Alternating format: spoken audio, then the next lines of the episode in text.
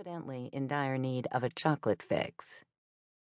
Back in my kitchen, I phoned Joe Merano at Amore Chocolates and explained what had happened. He was surprisingly kind, given the circumstances, but we kept our conversation brief so he and Coco's husband could rush to the hospital. Guilt hammered at me while I mopped up the melting ice cubes on the floor. I should have tucked those chocolates away where no one could eat them. It was my fault that Coco and Noni were in the emergency room. I had to go there. It was the least I could do. I dashed upstairs to change clothes and was just slipping a dress off the hanger when the phone rang. Joe's assistant, Marla, asked me to come to his office that afternoon at 2. She didn't have any updates on the condition of Noni or Coco. I hung up thinking, uh oh. A command performance. I checked the time. One and a half hours. I'd better have some solutions for the Natasha situation at the meeting. As much as I wanted to go to the hospital, I knew they were relying on me to take care of other matters. I nixed the hospital, pulled my skirt and sleeveless top back on, and hurried to my tiny home office to make some phone calls to see if there was any possibility of moving the event.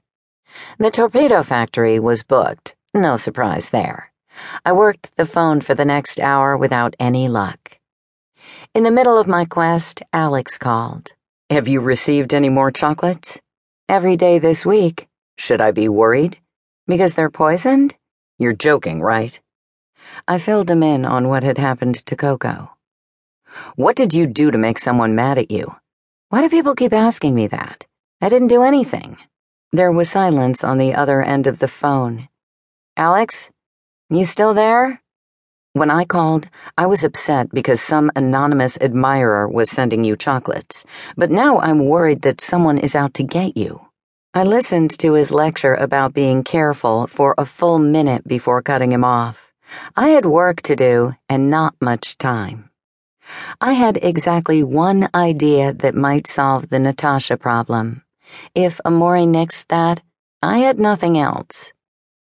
Amore's recipe winners would be arriving at the hotel any time now. Anticipating a long day, I dressed in a slenderizing navy blue sheath, a simple pearl necklace, and matching earrings that would be appropriate for the meeting and take me through dinner. I shot a glance at the cute thong sandals that were so comfortable, but slid my feet into open toed navy slingbacks with white bows on the rear straps. I filled Mochie's bowl with his favorite tuna and explained that I would be out late. He took it like a cat, opening one eye and purring his acceptance of the situation. I left a light on in the kitchen and made sure the lights by the front door were on too, since it would be dark when I came home. Carrying my briefcase, I walked five blocks toward the river and strode into the amazingly elegant offices of Amore Chocolates.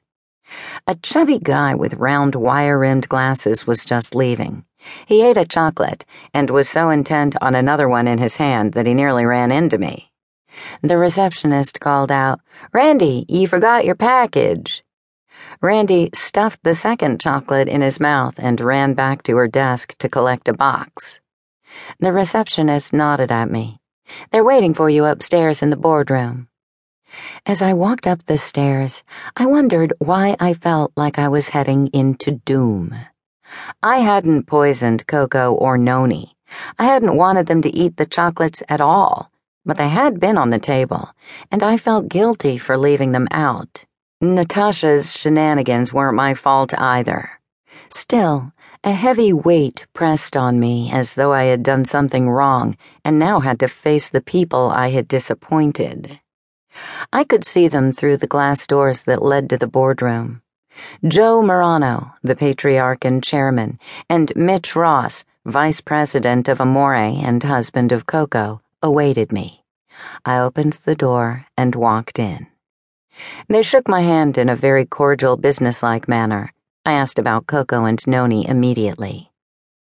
Coco's official diagnosis is heat exhaustion, said Joe. She's resting at my house now, and my mom is perfectly fine. No poisoning? Nothing was detected. According to the doctor, there is no general